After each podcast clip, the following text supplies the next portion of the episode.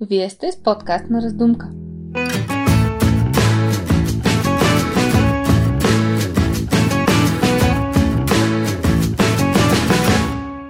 Продължаваме на раздумка от Бистрица. Здравейте, аз съм Ива. Надяваме се да сме успели да ви запалим интереса към региона, защото ние самите старатанци, като тръгнахме да обикаляме и да снимаме стъпките на хората, не предполагахме, че в този нашумял за живеене квартал има толкова много истории.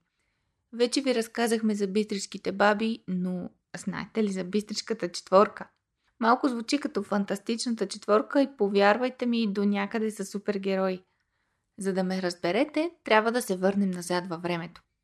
Можете ли да си представите, че преди на Мегдана, когато зазвучи музика, това означава, че е имало само един музикант на само един инструмент. Никога не са свирили двама или повече заедно. Само тамбура, само гадулка, само кавал и така нататък. Малко е странно от дистанция на времето. Но между двете големи войни в Бистрица четирима музиканти се събират и формират първата фолклорна формация.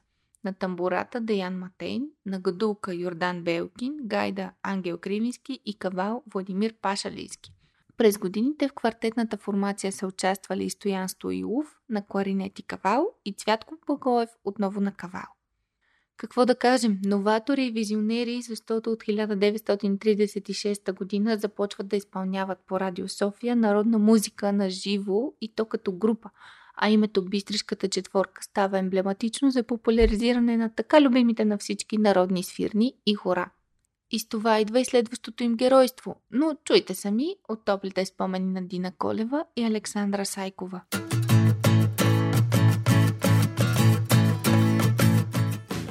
Ядрото на ансамбъла са бистришките баби. Да. Те се водят ядрото. А вече, нали, в последствие, танците са ни наследство пък от бистришката четворка. А, нали, не знам дали знаете, това е първият оркестър за народна музика в България. Да. И заедно това нещо почва да се сформира като групи с танцори и с певици. И става един голям ансамбъл. Нали? Това е идеята на ансамбъла. Песни, танци и музиканти, които нали, представляват музиката на самата четворка. Mm-hmm. А те, четворката по принцип, те, те са започнали, те са дали началото на движенията, да пеят и да танцуват. Те са, защото те са си свирили и са си танцували. Примерно трима свират, един танцува, двама свират, двама танцуват. И оттам тръгва цялото това нещо. Ние, всъщност, читалището, това нещо го е събрало на едно и в момента, нали, се работи изцяло за запазване на автентичния фолклор, защото масово почват всеки хореограф си добавят нещо ново и автентичността отива по дяволите.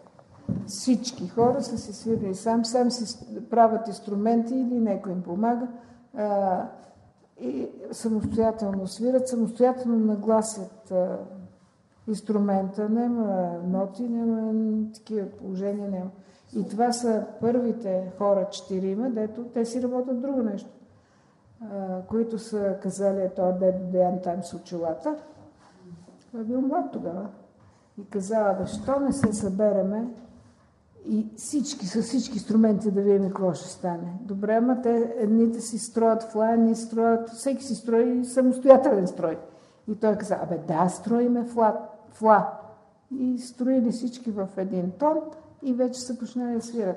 Пеят, свират танцуват. Останават един да свири, да свири, да им свири, те се свалят и си танцуват. Много големи таланти. И това всъщност е първият оркестър на Радио София. На живо са свирили на времето. Не е имало записи. От тук пеша автобуси също не е имало. Отиват, Свирят. свират и си, връщат се отиват на работа. Кой каква си му е работа? А 17 не отива на 17. Рано, рано сутринта. Рано сутринта. Няма дъжд, няма студ, няма... До центъра. Даже се е случвало и да заспът от умора. И... На една сватба били в плана свирили. Те много са ги канели след това. И се връщат и трябва да отидат до София. Плана е още не знам колко, 20 км. И цяла вечер са свирили и пили, съответно. И по едно време един от тях как си върви заспива и отива към канавка. Ей, събуди се!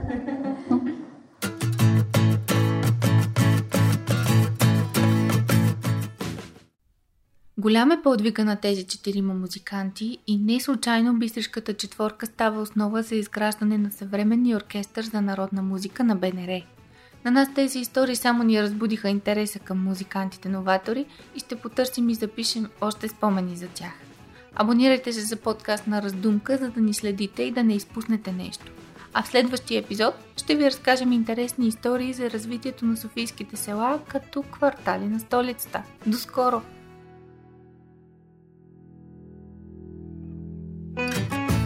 Слушате този епизод на подкаст на Раздумка по проект Танците от Чукулка с подкрепата на столична община.